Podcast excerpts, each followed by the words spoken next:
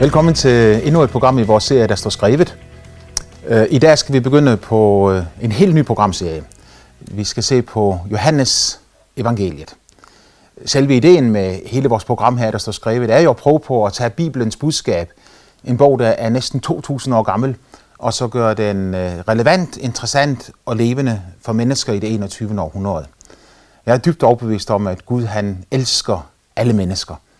Og den største gave, han har givet til mennesker, det er sit eget ord. Fordi igennem sit eget ord, så afspejler han, hvem han er.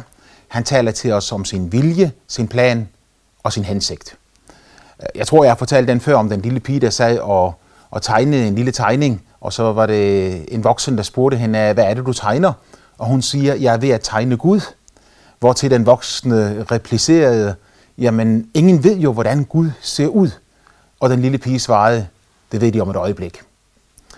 Øh, en lille morsom historie. Men sandheden er, at selvfølgelig ved vi ikke, hvordan Gud ser ud. Øh, han er heller ikke et menneske, sådan, så vi, vi kan tegne ham. Men Bibelen siger klart og tydeligt, at Jesus, han er Guds billede.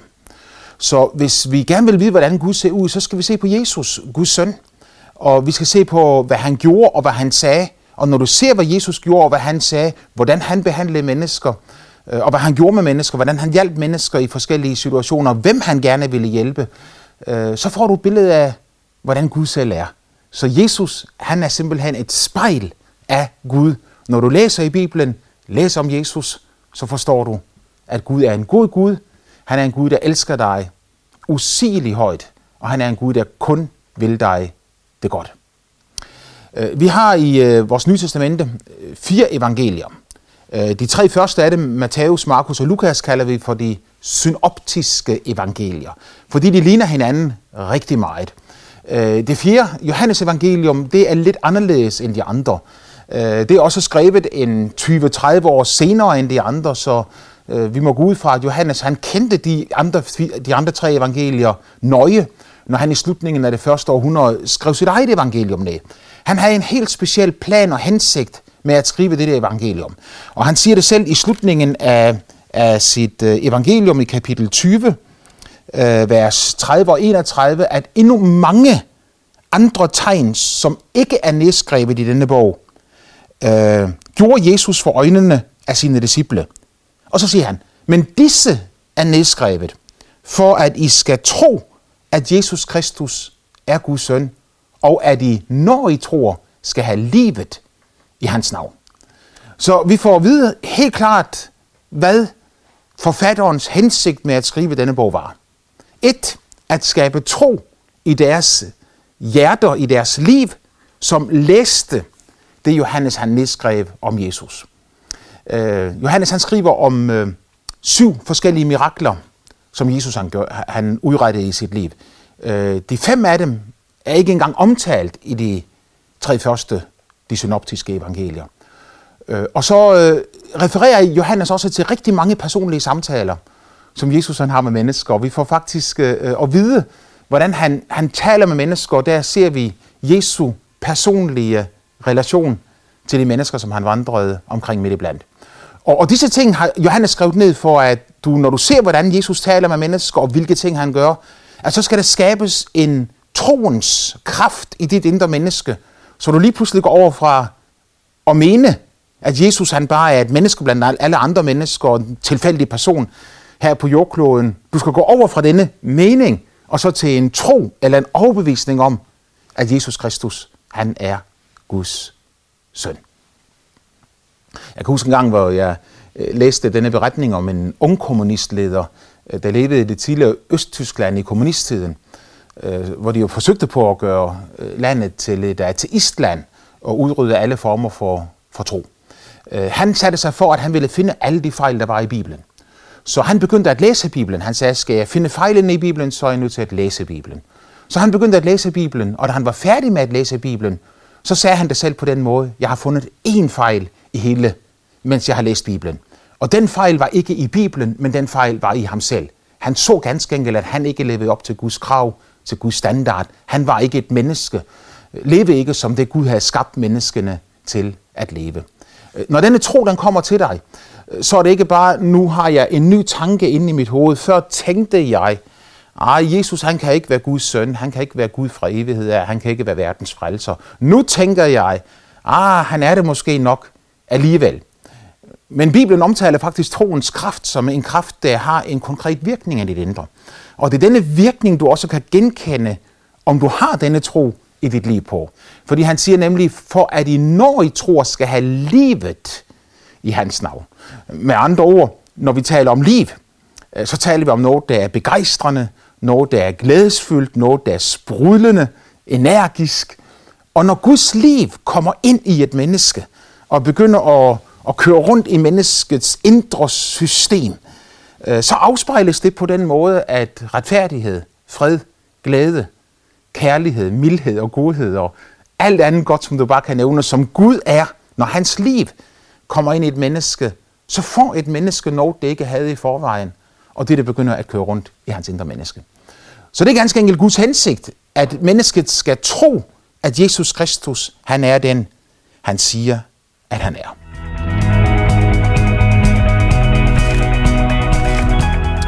At der er fire evangelier, er ikke et tilfælde. Allerede en af, af kirkefædrene, Irenaeus, han sagde, at øh, der kan kun være fire evangelier.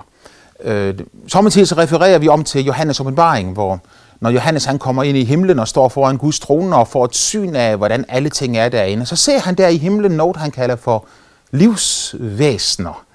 Øhm, engle, en, et englevæsen, en engleskabning, og han siger, at disse livsvæsener, de havde fire hoveder. De havde et løvehoved, et oksehoved, et menneskehoved og et ørnehoved. Og Irenaeus han kobler det sammen med evangelierne, og så siger, som der var fire hoveder på disse, på, de, på disse livsvæsener, så er der fire evangelier. Matthæus han skriver sit evangelium til jøderne, øh, og han præsenterer Jesus som løven af Judas stamme. Så det refererer til den del af disse fire ansigter, som var et løveansigt. Øh, Markus derimod, han skriver sit evangelium, ja vi siger ofte, at han på en måde var, var, var Peters øh, skribent. Han, han skrev ned for Peter øh, og skrev sit evangelium ned primært til romerne, som øh, Peter han prædikede for. Så han bliver præsenteret som, som oksen, mens øh, Lukas han var, skriver hele sin om menneskesønnen. Han bliver præsenteret som mennesket, og så har du endelig Johannes, som bliver præsenteret som ørnen. Han er ligesom den, der flyver op i det høje, op i det høje og, og ovenfra får det store view og det store overblik. Og, og han, han giver os evangeliet, skal vi sige, på en mere åndelig måde end de første tre.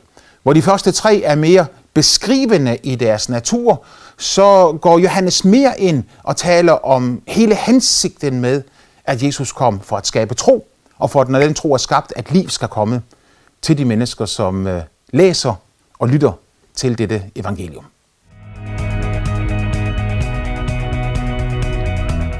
Du kan også sige det på den måde, at de fire evangelier, øh, Matthæus, Markus, Lukas og Johannes, de fire evangelister, som skrev de fire evangelier, at de på en måde er fire kunstmalere, som hver for sig tager det samme tema, og så begynder at male et billede.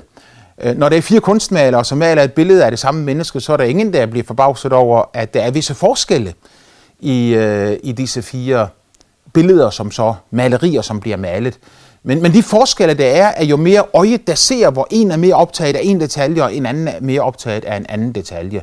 På trods af, at der er skrevet fire evangelier, så er der en dyb harmoni og en dyb enhed mellem disse fire evangelier. Og for mig er det sådan, fordi jeg tror på, at hele Bibelen er Guds ord, og at summen i Guds ord er sandhed. Så for mig er det sådan, at der aldrig nogensinde kan være en modsigelse fra det ene evangelium over til det andet. Jeg mener, hvis man vil finde modsigelser, hvis man har, er indstillet på, at jeg skal finde nogle fejl, øh, så kan man jo finde fejl selv der, hvor der ingen fejl er. Øh, det er det nogle mennesker, der gør efter min mening. Når jeg for eksempel hører nogen sige, jamen øh, øh evangelierne er fyldt med fejl, fordi for eksempel så siger Matthæus, når han taler og refererer den mest kendte prædiken, Jesus nogensinde holdt, og som han i Matthæus evangeliet holdt oppe på et bjerg, derfor kalder vi den for bjergprægnen. Så Matthæus han siger, at denne prædiken blev holdt på et bjerg. Øh, hvis du går til Lukas evangelium, så står der tydeligt, at Jesus stod på en slette, mens han holdt denne prædiken. Øh, så hvem havde ret? Matthæus, der siger, at prædiken blev holdt på et bjerg, eller Lukas, der siger, at den blev holdt på en slette. Øh, hvorfor ikke bare sige, at de havde ret begge to? Og hvorfor ikke bare sige, at Jesus han holdt sine prædikner, sine taler, når han kommunikerede med mennesker. Det var ikke sådan, at han én gang i sit liv sagde én ting, og så aldrig nogensinde gentog det senere. Øh, jeg har prædiket i over 30 år, undervist, forkyndt i Bibelen. Og der er nogle prædikner, som jeg har holdt, øh, jamen jeg har ikke talt på det, jeg ved ikke hvor mange gange, 20 gange, 30 gange, måske 40 gange eller endnu mere end det. Øh, Prædikner, som jeg har holdt både i Danmark, i Norge, i Skotland, i, i, i Australien, i USA, ud over hele jordkloden, har jeg holdt den samme prædiken, det samme budskab, fordi her oplevede jeg, at der var noget, som virkelig ramte ind i det, som jeg stod og talte til. Og Jesus gjorde selvfølgelig det samme. Han holdt ikke sin prædiken bare én gang, men mange gange. Så problemer, som måtte findes i skriften, har altid en løsning.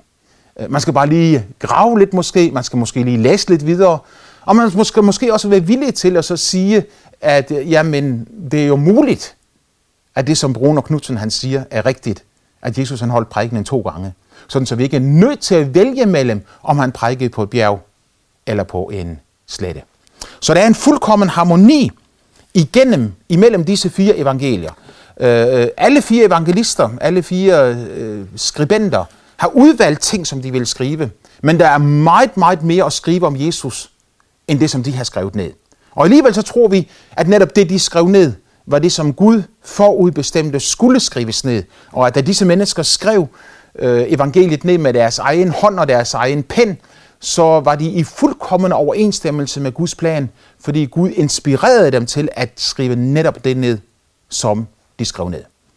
Johannes han slutter sit evangelium med at sige, at hvis alle de ting, Jesus har gjort, skulle skrives ned, så kunne hele verden ikke rumme de bøger, som, øh, som måtte skrives.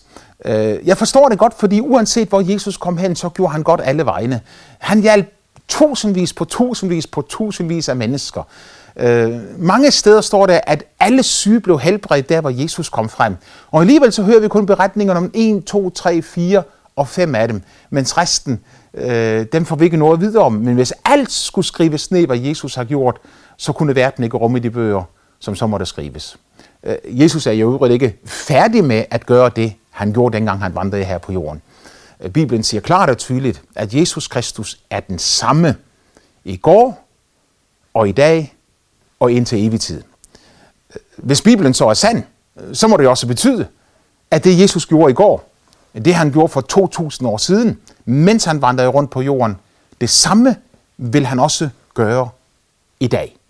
Jesus opstod fra de døde, for til himmels, satte sig ved faderens højre hånd, og han udgød helligånden over alle sine disciple, for at de skulle fortsætte med at gøre de samme gerninger, som Jesus gjorde mens han vandrede på jorden. Så han er ikke færdig med at gøre sine mirakler. Han er ikke færdig med at hjælpe mennesker. Han er ikke færdig med at løse øh, knuder og problemer i menneskers liv ved et guddommeligt mirakel.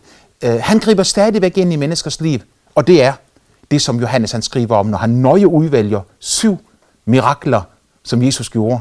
Og han kalder dem for tegn, fordi de er tegn på, at Jesus virkelig er Guds søn, og at han er sendt fra himlen til jorden ikke bare et menneske blandt mennesker, men en, som er helt specielt i alt, hvad han gør, og i alt, hvad han er.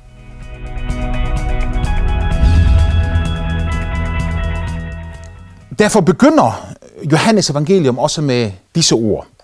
I begyndelsen var ordet, og ordet var hos Gud, og ordet var Gud.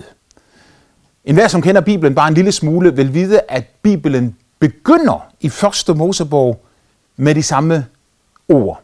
I begyndelsen står der i 1. Mosebog 1.1. I begyndelsen skabte Gud himlen og jorden. Den begyndelse, som Moses taler om, når han siger, i begyndelsen skabte Gud himlen og jorden, er jo begyndelsen på skaberværket. Men før 1. Mosebog 1.1 var der jo noget. Før Gud begyndte at skabe himlen og jorden, var Gud selv. Og, og, og Gud, den evige, ham som er uden begyndelse og uden afslutning, han valgte på et bestemt tidspunkt i historien at foretage en skabende handling, der gjorde, at universet blev til i begyndelsen. Skabte Gud himlen og jorden. Men her i Johannes evangelium, når der står, i begyndelsen var ordet, så går vi bag ved den begyndelse, som var i 1. Mosebog 1.1, hvor universet blev til. For i begyndelsen var ordet, det er den evige begyndelse. Øh, den begyndelse, som ingen af os kender til, for Gud er egentlig uden begyndelse og uden afslutning, men for vores forståelses skyld, så siger han det på denne måde her, i begyndelsen var ordet. Og han siger, at ordet var hos Gud, og ordet var Gud. I øh, åbenbaringens øh, bogen, det 19. kapitel, der ser øh, Johannes Jesus komme ud fra himlen tilbage til jorden igen. En begivenhed, som endnu ikke har fundet sted, men som kommer til at finde sted en gang i fremtiden. Jesus Kristus sidder i dag ved faderens højre hånd, men han har lovet, han har sagt, han har givet et løfte, om at han en dag vil komme tilbage igen fra himlen til jorden. Og når Johannes han der ser Jesus komme ridende ud fra himlen på en hvid hest, så ser han også, at han bærer en kappe dyppet i blod, og så står der, der står et navn skrevet, Guds ord. Så Johannes identificerer Jesus Kristus som værende Guds ord. Så når Bibelen siger her, at i begyndelsen var ordet, så siger Bibelen, at i begyndelsen var Jesus. Ikke i begyndelsen øh, i Bethlehem. Ikke i begyndelsen, da han blev født af sin mor i en stald. Ikke i begyndelsen, øh, da en engel åbenbarede sig for Maria ni måneder før hun fødte sin søn, og sagde til ham, at du skal blive frugtommelig. Øh, og hun siger, hvordan skal det gå til? Og englen siger til hende, den højeste kraft skal komme over dig. Helligånden skal overskygge dig.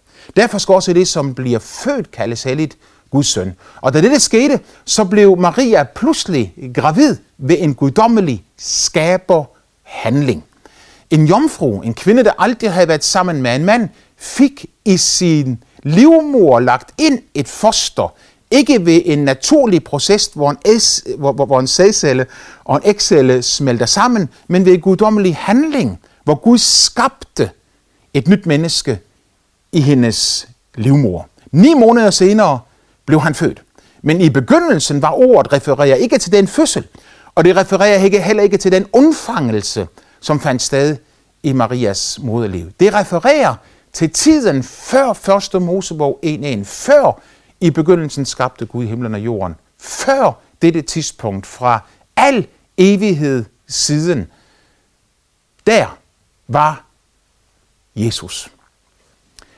I begyndelsen var ordet, og ordet var hos Gud, og ordet var Gud. Så at Jesus Kristus er Gud selv, det er, hvad Johannes han begynder sit evangelium med. Øh, han er ikke en skabt engel. Øh, han er ikke et skabt væsen, men han er et med faderen og med helligånden. Vi kalder det den hellige treenighed. Uh, det er ikke alle mennesker, der tror på treenigheden, og øh, en af grundene til det er, at ordet treenighed ikke findes i Bibelen. Der står ingen sted i Bibelen den treenige guddom, men der står om faderen, sønnen og helligånden. De tre personer bliver omtalt i Bibelen. Og, og her siger Bibelen, at ordet, altså Jesus, han var hos Gud, han var hos faderen. De to har været et fra al evighed af. Øh, det er svært, vanskeligt, øh, for ikke at sige umuligt, virkelig at forklare treenigheden. Øh, det betyder jo ikke, at fordi noget er svært at forklare, at så er det forkert. Øh, der findes mange andre ting, som er svære at forklare. Der findes ting, som vi har svært ved at forstå. Øh, både i det naturlige og i det overnaturlige. Både i det synlige og i det usynlige. Øh, og indtage et standpunkt og så sige, at hvis jeg ikke forstår det klart og tydeligt, så er det forkert. Øh, jeg er lige ved at sige, at det er det dummeste, jeg nogensinde har hørt, så du må meget undskyld, hvis du indtager det standpunkt, men, men det, er jo, det, er jo, det er jo et håbløst standpunkt. Øh, jeg er analfabet, når det drejer sig om øh, en bils mekanik. Total analfabet, og Det er ikke blevet bedre efterhånden, som bilerne er blevet mere og mere ko- øh, øh computer, øh, øh hvor flere og flere computerelementer osv. fungerer inde i en bilmotor. Jeg er total analfabet, men fordi jeg ikke forstår det, betyder det ikke, at det ikke er andre, der forstår det, og det er ikke andre, der ved noget om, hvordan at, øh, at det, det fungerer. Øh, træenigheden, lad mig give dig et par billeder på det. Ægget har en skal, en æggehvide og en blomme allerinderst. Det er tre, og dog en. Det er tre særskilte elementer, men tilsammen udgør de et æg. I første Mosebog, i det første kapitel og øh, ned omkring vers 20, 22, øh, der siger øh, Gud, lad os skabe mennesker i vores billede. Øh, nogen kan jo indvende, at han taler som en majestæt, ligesom når dronning Margrethe, hun siger vi om sig selv. Men, men for Guds vedkommende, så når han siger, lad os gøre mennesker i vort billede, så omtaler han sig selv som værende flere personer. Det bedste billede, jeg nogensinde har, har, har set øh, som en beskrivelse på treenighedens realitet og faktum, det er, når man tegner en ligesidet trekant, og man så i hver ende af denne trekant placerer faderen, sønnen og helligånden. Og så tegner han en pil fra alle disse tre kanter ind mod midten. Og derinde skriver man Gud. Faderen er Gud. Sønnen er Gud. Og helligånden er Gud. Og så samtidig tegner en anden pil fra faderen ned mod sønnen, fra faderen ned mod helligånden, og fra sønnen over mod helligånden. Hvor man skriver, er ikke. Indad, alle tre er Gud, men de er forskellige. Faderen er forskellig fra sønnen, sønnen er forskellig fra helligånden, og helligånden er forskellig fra faderen. Men sammen er de en, evig, tre enig Gud. Guds frelsesplan bestod i dette her, at da han havde skabt mennesket i sit billede, og mennesket var faldet i synd, så måtte han finde en vej, hvorpå han kunne få mennesket tilbage til sig selv igen. Men fordi mennesket var faldet i synd og mørke, skygge, ondskab og løgn, var kommet ind i universet, ind i menneskets univers, på grund af syndefaldet, øh, så kunne Gud jo ikke bare slå en streg over det og så sige, vi gør som ingenting. For hvis han ville sige, vi gør som ingenting, så ville han samtidig acceptere, at det fandtes ondt i hans rige. Og da Gud er god, en Gud i hvem der ingen ondskab er, da han er lys, en Gud i hvem der intet mørke er, eftersom han er kærlighed, og der ikke findes had hos ham, så er, er, er Gud en Gud, der umuligt kan tillade det onde at komme i eksistens. Så han valgte en vej, hvor faderen, sønnen og helligånden i fællesskab talte sammen før begyndelsen i første Mosebog. Og der blev enige om, at hvis mennesket faldt i synd, eller når mennesket faldt i synd, så ville Jesus, den anden person i guddommen, på et givet tidspunkt i historien, blive menneske. Han ville lade sig føde som et menneske. Han ville leve som et menneske blandt mennesker, for så til sidst at give sit liv som et offer for alle menneskers synd. Hvis han levede et liv syndfrit og rent og fuldkomment, så ville han ved sin død være i stand til at bringe Guds forsoning ind i alle deres liv, som havde syndet og overtrådt Guds bud. Og når vi siger alle deres liv, som har syndet og overtrådt Guds bud, hvis vi så skal være ærlige, du og jeg, øh, så må vi bare indrømme, at det er, det er os. Vi ved det godt med os selv. Vi har overtrådt Guds bud. Vi har overtrådt de ti bud. Og vi har brug for Guds nåde. Vi har brug for Guds omsorg. Derfor valgte faderen, sønnen og helligånden, den hellige treenige Gud fra evighed af, at Jesus skulle blive menneske, og han skulle give sig selv for din skyld og for min skyld. En hver, som tror på det her, og beder om Guds nåde ned over sit liv, inviterer Jesus Kristus ind til at være herre og frelser. En hver, som beder en sådan bøn, vil blive hørt i himlen. Og Gud vil komme til ham. Og når du beder en sådan bøn, så betyder det, at nu er troen begyndt at stige op i dig. Og når Gud så kommer til dig, så betyder det ikke bare, at du begynder at tænke anderledes. Men det betyder, at Gud lader sit liv komme ind i dig og begynder at strømme igennem dig. Dette guddommelige liv øh, vil du samtidig kunne mærke som en mægtig fred, som en strøm af kærlighed, og som bare en, en ro og en hvile, der falder ned over dig. Til andre tider kan du ikke mærke det, fordi det sidder ikke i følelserne. Men uanset om du kan mærke det eller ikke mærke det, så er det et faktum, at Gud elsker dig med en ubeskrivelig og evig kærlighed. Og han venter bare på, at du skal komme til ham og så sige, far, jeg vil komme hjem til dig igen. Det håber jeg, hvis ikke du har gjort det allerede, at du vil gøre det. Må Gud velsigne dig.